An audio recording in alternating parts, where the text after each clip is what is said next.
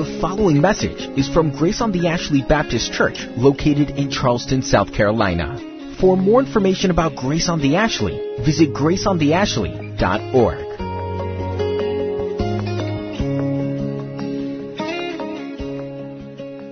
Those of you who would like to join me in reading of Scripture today, you're welcome to turn into your Bibles to Philippians chapter 2. And I'll be reading verses 1 through 18. So if there is any encouragement in Christ, any comfort from love, any participation in the Spirit, any affection and sympathy, complete my joy by being of the same mind having the same love, being in full accord and of one mind.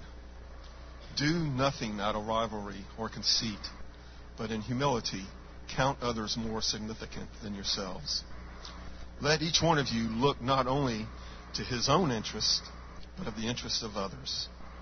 Have this mind among yourselves, which is yours in Christ Jesus, who though he was in the form of God, did not count equality with God a thing to be grasped, but made himself nothing, taking the form of a servant, being born in the likeness of men.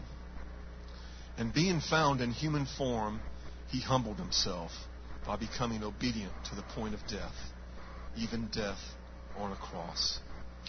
Therefore, God has highly exalted him and bestowed on him the name that is above every name so that at that name of Jesus, every knee should bow in heaven and on earth and under the earth, and every tongue confess that Jesus Christ is Lord to the glory of God the Father. Therefore, my beloved, as you have always obeyed, so now, not only as in my presence, but much more in my absence. Work out your own salvation with fear and trembling. For it is God who works in you both to will and to work for his good pleasure. Do all things without grumbling or questioning, that you may be blameless and innocent children of God, without blemish, blemish in the midst of a crooked and twisted generation, among whom you shall shine as lights in the world, holding fast to the word of life, so that in the day of Christ I may be proud that I did not run in vain or labor in vain. Even if I am to be poured out as a drink offering upon the sacrificial offering of your faith, I am glad and rejoice with you all. Likewise, you also should be glad and rejoice with me. Let's join our hearts together in prayer. Father, we thank you and give you honor and glory for who you are, the one true God. Father, we thank you that you are the one God who has created all things. And being that you are the creator, you also sustain all things and you own all things. And Father, we are thankful to be called your children and to call be able to call you Father by what your Son has done for us on that cross. Lord, we thank you and praise your name for how you provide all good things for us, how you supply us our daily provision, how you empower us and guide us and teach us by your Spirit.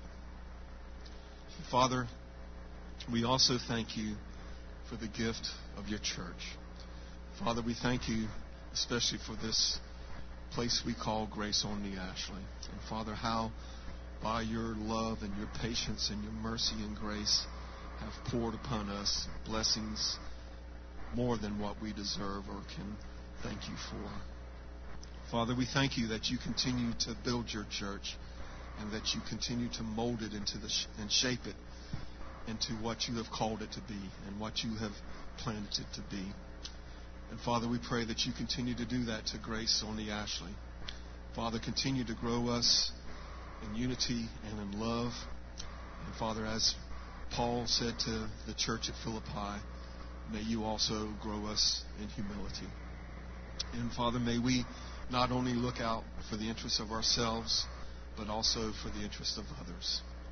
And Father, as Paul encouraged the church at Philippi, Lord, to, to be a light into the darkness, Father, we pray that by the power of your Spirit, that you will do that in and through us also. Father, may we continue to be good stewards of all that you have so graciously given us. And Father, we thank you. We have this opportunity together in your house and to hear the preaching of your word. And Father, we thank you for your faithful servant, Greg, as he prepares to bring us your word. And Father, may your spirit uh, speak through him in power. And Father, we know uh, that you promise that your word will not go out void, that it will re- return in the purpose that you purposed it. And Father, we pray that if there is one here today who does not have that relationship with you, that is separated by sin from that right relationship with you, Father, we pray that your Spirit will do that work that only He can do, and convicting that person of how he has been separated from you, and that you will draw him today through the preaching of your word. Father, again, thank you for how you provide for all of our needs and that you work all things for our good. Lord, we love you we honor you. And now we join our hearts together to worship and praise you.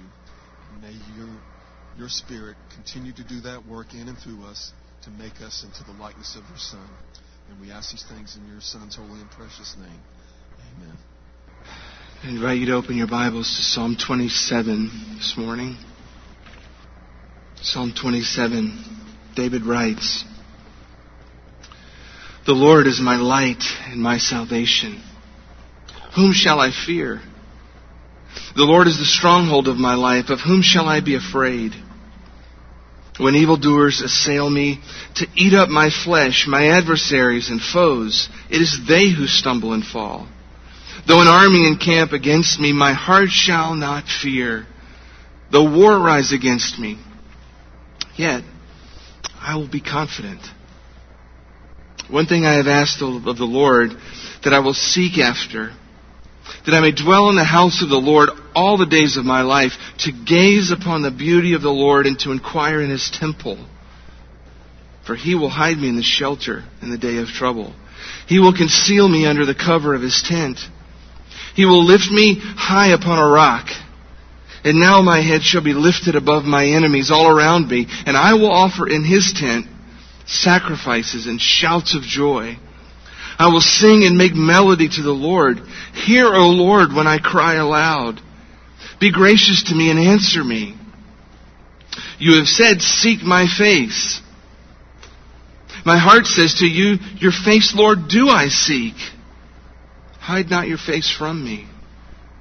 Turn not your servant away in anger, O you who have been my help. Cast me not off, forsake me not, O God of my salvation, for my father and my mother have forsaken me, but the Lord will take me in. Teach me your way, O Lord, and lead me on a level path because of my enemies.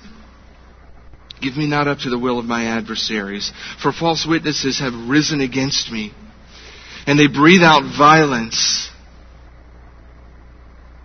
I believe that I shall look upon the goodness of the Lord in the land of the living.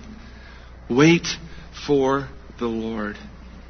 Be strong and let your heart take courage. Wait for the Lord. I've entitled the message this morning, When Life Challenges Our Theology.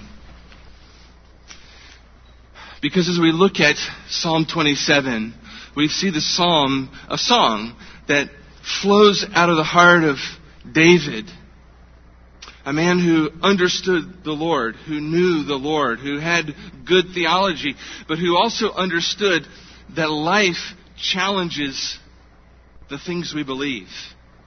That life has a way of, of, of invading our, our circumstances or bringing circumstances upon us that cause us to step back and ask the question do I really believe what I say I believe?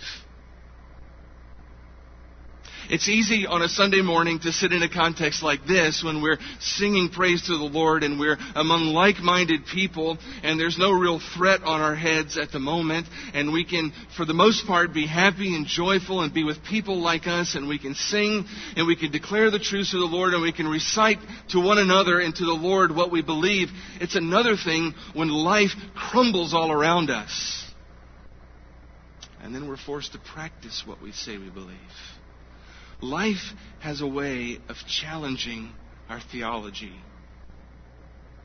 Life has a way of invading our reality invading sort of the, the sanitary confines of our theological belief system and bringing into our life circumstances that force us outside of just the realm of thought into the realm of practice. And it's in those moments where we realize for ourselves, do we really believe what we say we believe? Is our theology legit? Does it stand up to the test of life? True theology the kind that comes from the Lord. True faith in the Lord, a true knowledge of God, doesn't get blown away when life challenges it. I've lived long enough and I've pastored long enough and I've walked with enough people in a church context over the years through horrendous life challenges to have seen the whole gamut of responses. There's nothing better as a pastor to come alongside somebody that you know and that you care about, somebody from within the body of Christ that you know has a foundation of belief in the Lord, but life has brought into their life things that they had never dreamed of and never wished for and didn't want, but are the reality in which they live, and to see them sort of navigate through that season and come out on the other side with a faith that is intact and a faith that is strong and a faith that is now perhaps even stronger than it was before life brought the challenge. But I've seen my share of the opposite as well. Folks who could recite all sorts of Bible to you. Folks who could answer theological questions for you, perhaps deeper than most. People who could explain to you the difference between election and human choice and will. People who could talk to you about the end times and give you all the nuances of the different viewpoints of what it's going to look like in the timing of the Lord's return. But when life challenges their theology, and those circumstances come, and life begins to crumble around them, they wash out. And they walk away. And they crumble. You see, life has a way of challenging our theology. And David is a man just like you, just like me. He was a man who had a, a, a, a, clear theology about him, but he was a man who also lived life in the real world. A life that was not sheltered, even though he was a king. A life that was not uh, insulated from problems and from challenges and from, in fact, life threatening circumstances. He was a man whose theology was constantly put to the test. And this is a song that he writes out of the crucible of the challenges of life that are putting pressure on his theology. His experience is not unique. If you walk long enough with the Lord, you will experience the same thing. Perhaps you've even come this morning experiencing that. Year 1782, Cambridge, England, there was a young man named Charles. Charles was a, a, a theological student at the local university. He was just finishing up his time of theological studies, and like all of us who go through theological studies, you come out on the other side with all this wonderful theology, and you think, man, I'm going to go out there and I'm just going to win the world for Jesus. I got it all figured out. If I can just get a group of people who'll show up and listen to all the great wisdom that I have, the world will be a better place. Charles, in his days of university, had often walked by local university church. And he said later in writing about his experiences as a university student this, he said, he often thought to himself, how should I rejoice if God were to give me that church? That I might preach the gospel there and be a herald for him in the university. What a great longing, right, for a theological student to pass by a church and say, Lord, if you would just give me that church, I could preach a gospel here, and it could go out into this university, and revival is going to break out on campus, and in the city, and Cambridge is going to be one for the Lord. Right? The vision we have for ministry was burning in the heart of young Charles.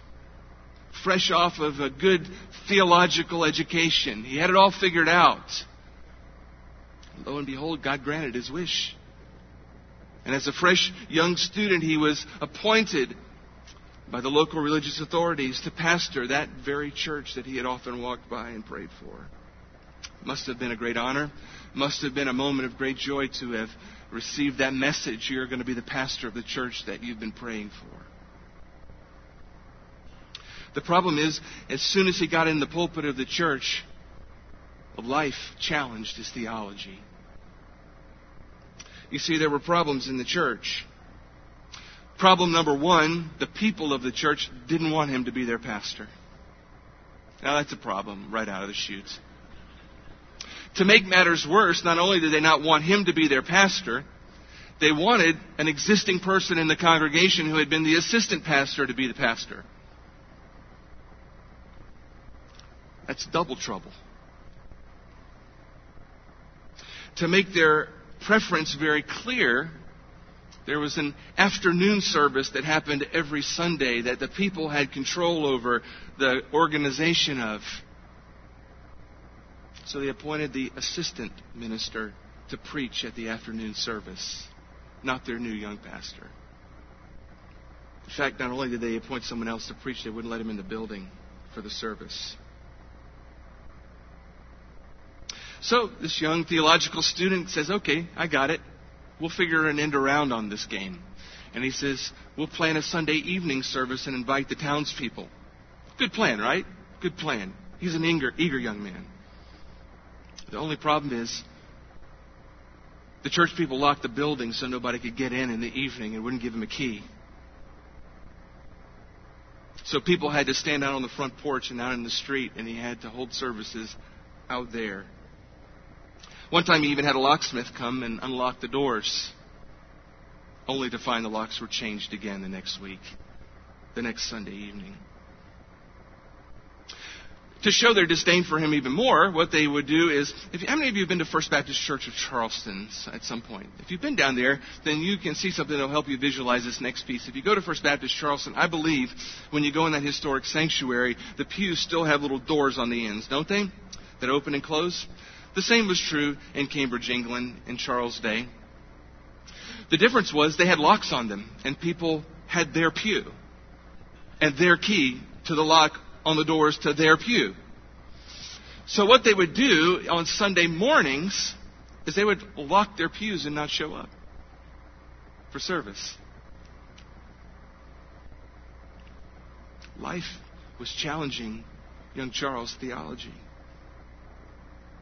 Charles, never the one to give up, decided at his own expense he would go and he would buy some extra chairs to put in the aisles and the nooks and the corners of the, of the room out of his own pocket.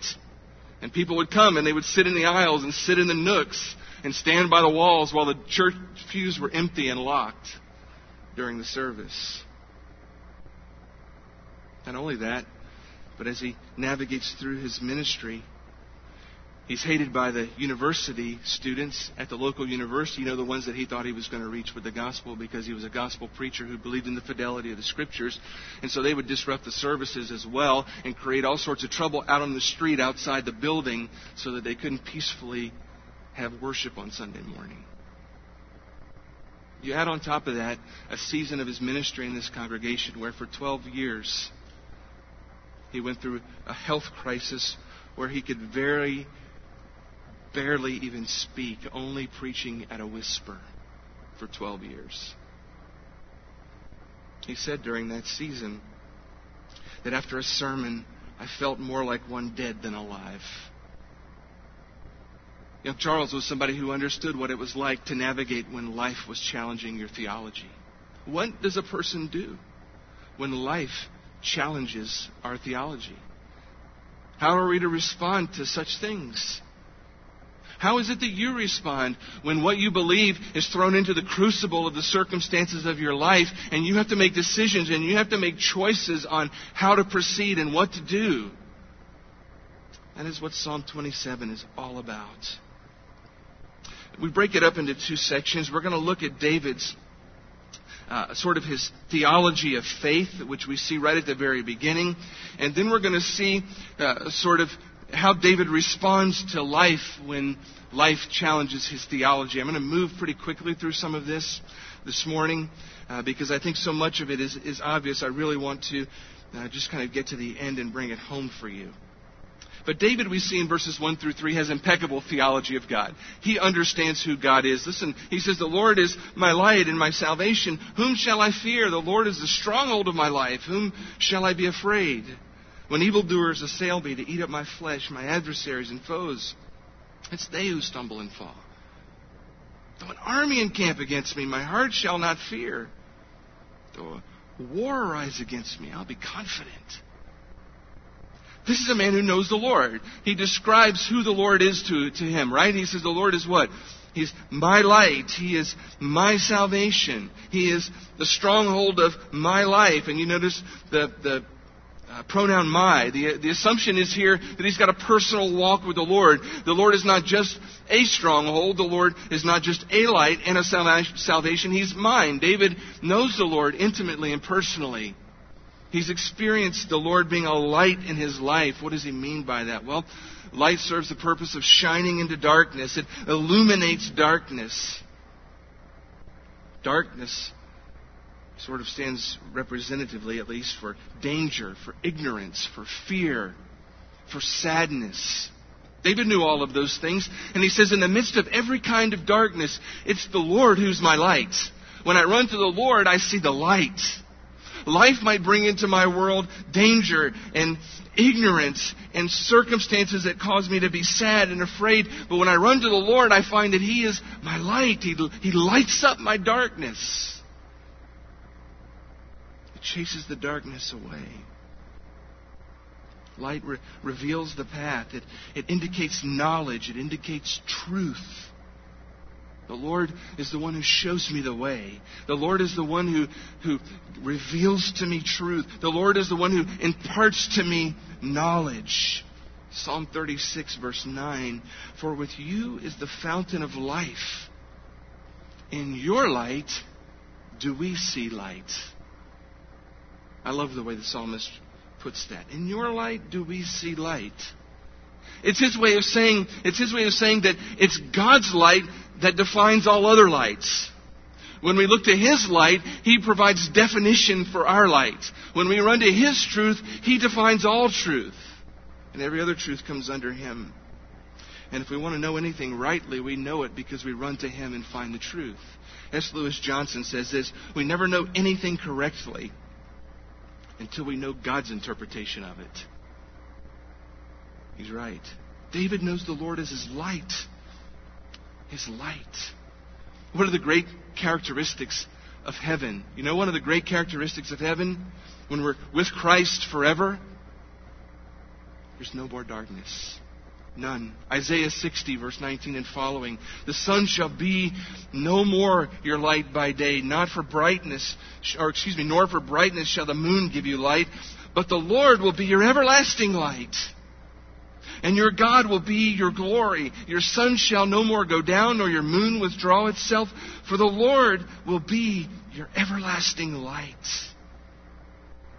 The great things about heaven is the Lord Himself, the glory of the Lord, will be for us an everlasting light. There will be no darkness, literally nor figuratively, because the Lord is our light forever. David understood these things. He had great theology of God as his light. He also says, The Lord is my salvation. He simply put, he's saying, when I'm in trouble, when I'm threatened, when I'm in danger, I run to the Lord and he's the one who rescues me and he's the one who saves me. And David had a whole lifetime of examples of this, right? We don't have the time this morning, but we could trace this all through the Old Testament in David's life. In Psalm 3, he writes, verses 1 and 2. Verses 1 and 2 of Psalm 3 says this, the Psalm of David when he fled from Absalom, his son. O Lord, how many are my foes? Many are rising against me. Many are saying of my soul, there is no salvation for him in God. And verse 8, but salvation belongs to the Lord. Oh, you can say all day that salvation, there's none for me, but I know the Lord. He's my salvation, and salvation belongs to Him. You saying it's not there doesn't make it not there. Because the Lord is my salvation. He'll rescue me. He'll help me. David was a king. He understood war. He understood battle. He knew what it was like to be threatened, chased, in danger. And for him, the Lord was not only his salvation, but he was the stronghold of his life. He knew that his life was always in the Lord's hands. He's my stronghold. It's military terminology. It's a strong place where we find security and protection. God is, David saying, He's my fortress. If you think, um, if you think old battles, and I, when I hear this, I think big castle with a wall around it, and you think of the, the king leading his army, and you, you, you imagine him being chased on the battlefield and running back to his fortress, knowing if I can just get into the fortress, if I can just get through the gates of the stronghold, I'll be safe, right? David, a king, says, The Lord is my stronghold. If I can just get to the Lord, He'll protect me. He'll take care of me. He'll shelter me. I can find in Him safety. I can find in Him security. I can find in Him refuge. He's my light. He's the one who saves me. He's the one who secures me and protects me. David understands who the Lord is. You get that? His theology is great. It's great. Well, what's the result of having great theology? Well, David tells us in those first few verses because I know all these things about the Lord, because I understand the Lord this way, whom shall I fear? Of whom shall I be afraid? The result of understanding these things is he's not afraid when things happen to him. I don't have to be afraid because I know who the Lord is. I don't have to be afraid when people come against me. I don't have to be afraid when danger comes into my life because I know the Lord and He's my light and He's my salvation and He's my stronghold and He'll care for me. I don't have to be afraid. What can puny little men do against me when I know the Lord? When He's for me, who could be against me? David says, even if war breaks out around me, I'll be confident. Confident why? Because I know the Lord. I know who He is. I can face anything. That's good theology, right? Good theology that results in really good fruit in a life. A, a, a life that says, I'm not afraid and I'm going to live in confidence. Great theology. By the way, just making a connecting point to the New Testament, my light, my salvation, my stronghold. We're, we're reading through the eyes of David, an Old Testament saint, but you and I live on the other side of the cross in the New Testament season, right? And you and I understand that even as David could look to the Lord as a light and a salvation and a stronghold. We see the Lord even more clearly on our end of the spectrum because the Lord Jesus has come, because the Lord who for David was a light, of salvation, and a stronghold has come near to us in the Lord Jesus Christ. And he stood among men and he lived and he walked and he breathed and he said things like, things like, I am the light of the world. Whoever follows me will not walk in the darkness, but will have the light of life. He said things like, I am the way, the truth, and the life, and no one comes to the Father but by me. I'm your salvation. I am your light. He said to people things like this Come to me, all who are weary and heavy laden. That is, people who need a refuge. And I will give you rest. I'll be your fortress. Run into me and you can take a deep breath. Oh, the Lord, who is David's Lord, came near to us in Jesus Christ and made what David saw from a distance even more vivid to our imagination.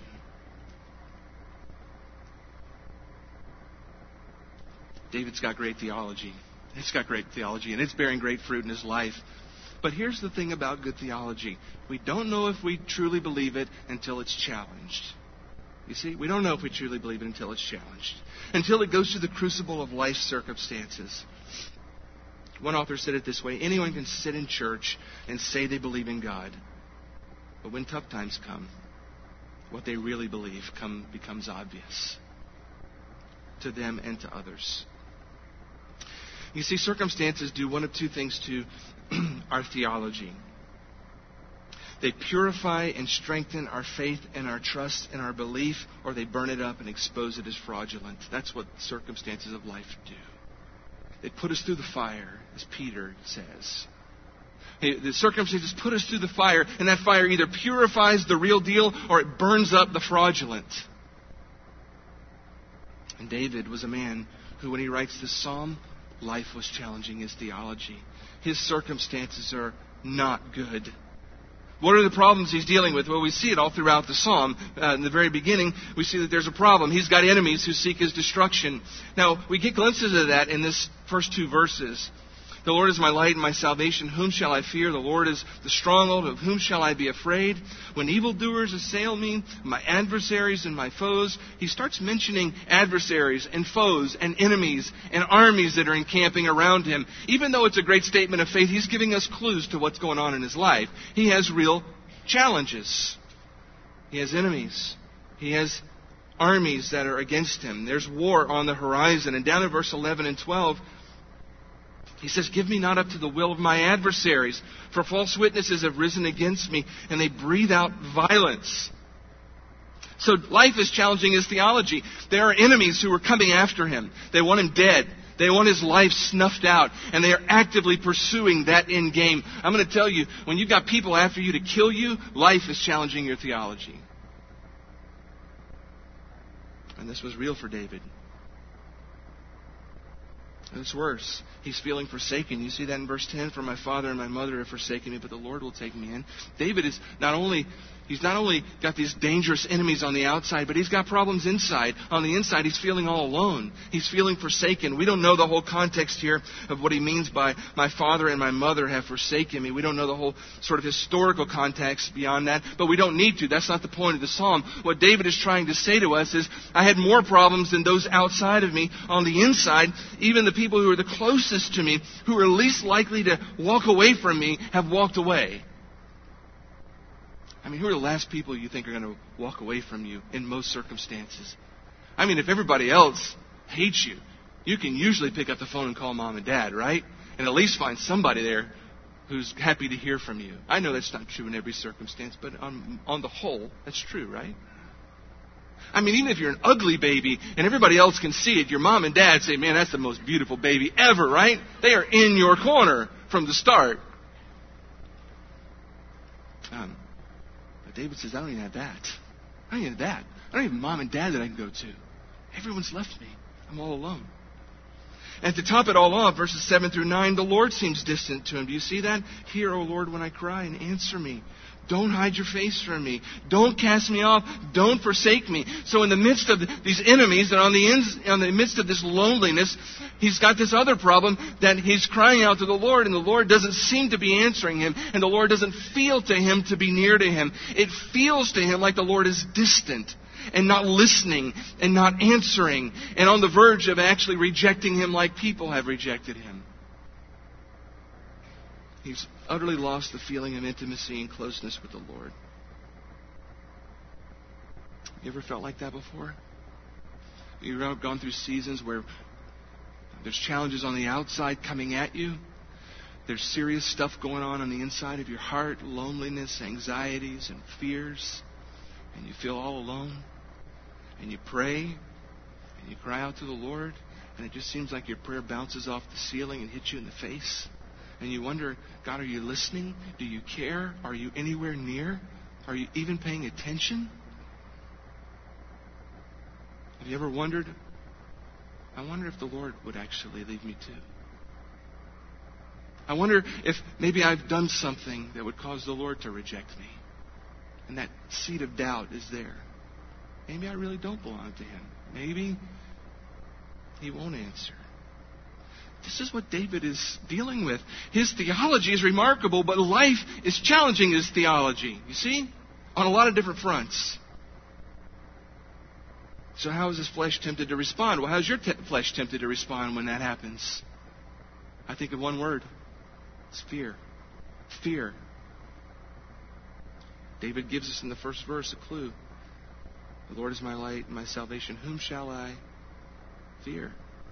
He's a stronghold of my life. Of whom shall I be afraid? You see, the first verse is actually a statement written after the fact, where David is telling us the resolution of his problem. But in that, he's giving us a clue to what his real problem was. It was fear. He was afraid. He was afraid of the enemies. He was afraid of what was happening inside of his heart. He was afraid maybe the Lord had rejected him. The fear is real. David feels exposed and he feels afraid. And his theology has come into a head on collision with his circumstances. Let me ask you, what do you do? What do you do when your theology comes into a head on collision with your circumstances like that? What do you do? How do you respond? Do you crumble? What do you do? Well, we see in the bulk of the psalm what David does, and we've got to just move kind of quickly through this. But I'll give it to you. The first thing we see is he longs for worship. He longs for worship. He longs for worship. He leans on prayer. And then he makes two critical decisions. The first one is he longs for worship. We see this in verses 4 through 6, the, the text that uh, Meredith and, and Audrey sang so beautifully in the song a few moments ago. One thing I ask that I, the Lord, that I seek that me dwell in the house of the Lord forever, to gaze upon the beauty of the Lord and to inquire in his temple. He's talking about the house of the Lord, and this is a theme of this group of Psalms that wrap around Psalm 27. You see it in 23 and 26 and some others. And it's a theme throughout the Psalms that we don't have time to trace, but the idea here is the house of the Lord. In David's day, there was no temple, it was the tabernacle, but it was where the symbolic presence of the Lord dwelt. If any Old Testament Jew wanted to feel the nearness of the Lord, they would go to the house of the Lord because it was there where, in their minds, the Lord's presence dwelt, and it was there where they could be the closest to Him, the nearest to Him. And it was in the context of the, the worship with God's people that God came near to them and revealed himself to them. Worship was the highlight of their lives. It was the nucleus around their whole uh, around which their whole lives would orbit. And David, for whatever reason, in the circumstances when he writes this song, he's not able to go there, but in his heart, he's longing for it, right? There's one thing that I want more than anything. I want to go to the house of the Lord, and I want to be with God's people for worship. Because he's thinking, if I could just get there, I would find help. I would find help. I'm feeling distant from the Lord, but if I could get to the house of the Lord, if I could get among God's people, if I could get where there's singing and praying and where there's the study of the Word, if I could just get there, I wouldn't feel so distant from the Lord. Because in the context of worship, we find the presence of the Lord in real and powerful ways. David says, if I could just get there, if I could just get to worship with God's people, there's some things I would do. I'll offer sacrifices. I'll sing and make melody. I mean, don't you love that? David says, if I could, I will offer sacrifices with shouts of joy. I'll sing and make melody to the Lord. David is longing to go to God's house so that he can sing at the top of his lungs. Did you catch that, Americans in 2017?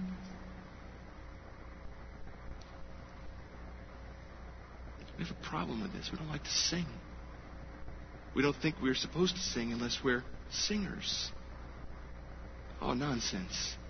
If you get a chance, maybe we'll be able to post this at some point on our Facebook page or on the website. There was a session from the conference uh, that the Gettys put on this week on worship that was taught by Alistair Begg, and he, he addresses this point in very pointed ways from, a, from an Irishman's perspective.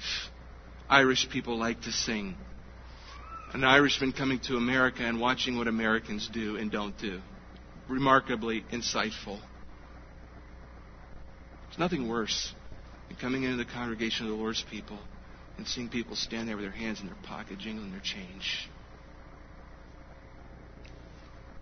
Oh, I, I say that because I've been that guy. David says, Oh no. I just want to get to God's house so that I can shout for joy and sing and make melody to the Lord. That's the highlight. One of the highlights of my, of my going there is to be able to proclaim the goodness of the Lord through song. Apparently, he finds that helpful. He says, I want to go there because it's there that I can gaze upon the beauty of the Lord and inquire in His temple. That's what I want to do. I want to gaze upon His beauty and I want to inquire in His temple. Do you know what? Do you know what? The whole purpose of corporate worship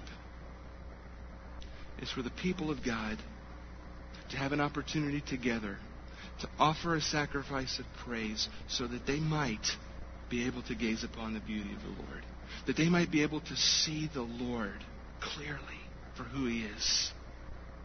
That is, that is the responsibility of everyone who leads in worship, is to lead people in such a way that they might be able to without distraction, gaze upon the beauty of the Lord because we know that if you can just for a moment capture a little slice of who the Lord is and what He's like, it will revolutionize everything about your life. And so my job as a pastor is not to impress you with, with, with great wisdom from my own mind. My job as a pastor is not to entertain you with all my stories. It's not to give you a pep talk to cheer you up. It's to open up God's Word and to deliver it to you in such a way with a heart that says, God, help them to see you through this somehow. It's the job of every singer who stands on the stage and leads us in singing. It's the job of those who pick up the scriptures and read it publicly for us. The job of us all is that God's people might be led into the presence of the Lord, that they might gaze upon His beauty and be captivated by Him. The last thing I want, and I don't, you'll do this, and, and I don't mean to, it's not, I don't mean this as a rebuke. The last thing I'm interested in is hearing from you. Well, that was a great sermon, Pastor. What I want to hear God made himself real to me this morning. I saw the Lord. He showed me something about who he is that I didn't see before. Gaze upon the beauty of the Lord. David says, I just want to get to God's place so that I can gaze upon his beauty. It will change everything about my life if I could just get there. Because he says, if I go there and I do this, what's going to happen? God will be my refuge. He's going to conceal me under his wings. He'll hide me in his shelter. He'll lift me high upon a rock. He'll, my head shall be lifted up above my enemies. It's just his way of saying, if I run to him and I can get to the place of worship, the Lord will shelter me and he'll take care of me in the midst of my distress. And I love that little piece that he says right there. My head shall be lifted up above my enemies all around me. You know what he's talking about? You know, when, when life challenges our theology and life begins to crumble around us, our problems consume our perspective. Have you noticed that?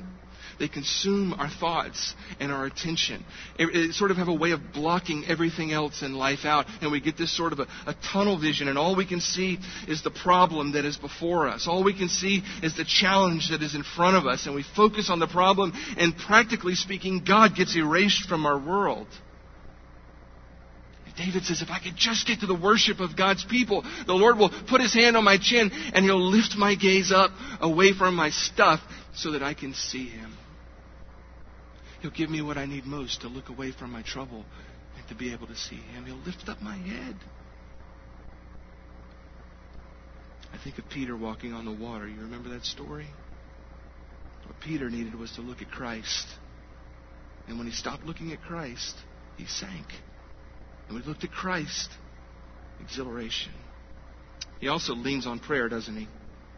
This is so obvious. Verses 7 through 11, it's just the bulk of that is David's cry in prayer. What does he do when life challenges his theology? He cries out to the Lord in prayer. He cries out to the Lord. Honest prayer, passionate prayer, specific prayer. There's no, Lord, help me in these general problems that I'm having. There's no, Lord, I have an unspoken today. Right? There's, Lord, you got to help me. You got to be gracious to me. You gotta, you gotta, you can't hide your face from me. Don't cast me off. Teach me, lead me, protect me. That's what I need, God. Do it. Please. I'm desperate. He prays. He longs for worship. And then he makes two critical choices. Verse 13. He says, I believe I shall look upon the goodness of the Lord in the land of the living. He chooses to trust in the Lord. And the second thing, verse 14, he chooses to wait on the Lord. If you catch the flow of the psalm, verses 1 through 6, he's speaking to his audience. In verses 7 through 12, he's speaking to the Lord. And the last two verses, you know who he's speaking to? He's speaking to himself. When life crashes into his theology, he wrestles with the Lord in prayer, and then he looks himself in the mirror, and here's what he says I believe I shall look upon the goodness of the Lord in the land. I will wait on the Lord. Be strong. Wait on the Lord. He has to tell himself twice to wait. I can identify with that. Yeah, when it's all said and done, the problems aren't gone, but he declares in his heart what he does not feel. The Lord's going to help me. I trust him. It's not fun and it hurts and I'm afraid, but I will trust Him. He will come through for me. I will look on the goodness of the Lord. One day, somehow, it will happen. I choose to trust Him, He says. He'll help me. He won't forsake me. He won't remain distant. He won't let my enemies destroy me. He will come through. I choose to trust Him, He says to Himself. Self, trust the Lord. Corrie ten Boom said this When a train goes through a tunnel and it gets dark, you don't throw away the ticket and jump off. You sit still and trust the engineer. It's beautiful, right? You sit still and you trust the engineer. He says, I trust you, Lord. I trust you. I'm going to see your goodness. You're going to come through for me. And he says to himself, Wait for the Lord. Wait, wait, wait for the Lord. What is the greatest temptation you and I face when our life circumstances crash all around us? We want to take matters into our own hands and we want to act to try and fix everything ourselves. And you know from your experience, like I know from mine, the more you do that, the worse it gets. And the more exhausted and exasperated you end up. It's because it's the opposite of what we're called to do. What are we called to do when life goes nuts around us? Wait on the Lord. We are impatient people. Quickly saw a study this week. 80% of people in this particular study done by Fifth Third Bank, 80% of the respondents said that they were patient people. Yet, here the, here's the, more than half of the people surveyed hang up the phone after being on hold for one minute or less one minute or less. 71% frequently exceed the speed limit to get to their destination faster. There's a few liars in that study, right? Should be like 89%. Nearly a third of the respondents ages 18 to 24 wait less than one second before bypassing a slow walker. One second. When waiting for a table at a restaurant, nearly a quarter of respondents ages 18 to 24 wait less than one minute before approaching the host again after the wait period has passed. You said 20 minutes. It's 20 minutes and 30 seconds. Why am I not at my table? You laugh nervously. I know what that means. Look up the statistics on impatience sometimes, and you'll see what's going on in our culture we get everything instantly, and we want everything instantly. And we think everything should come to us instantly. And in the midst of that kind of a culture, where we have that kind of an expectation that we can watch the entire season of a sitcom that was meant to be shown once a week on a Saturday as we binge on Netflix, so we don't have to wait week to week to see the next episode, right? In a culture that's grown up with that kind of an instant ability to have everything right this second, in the middle of that, the Lord says, Wait on me.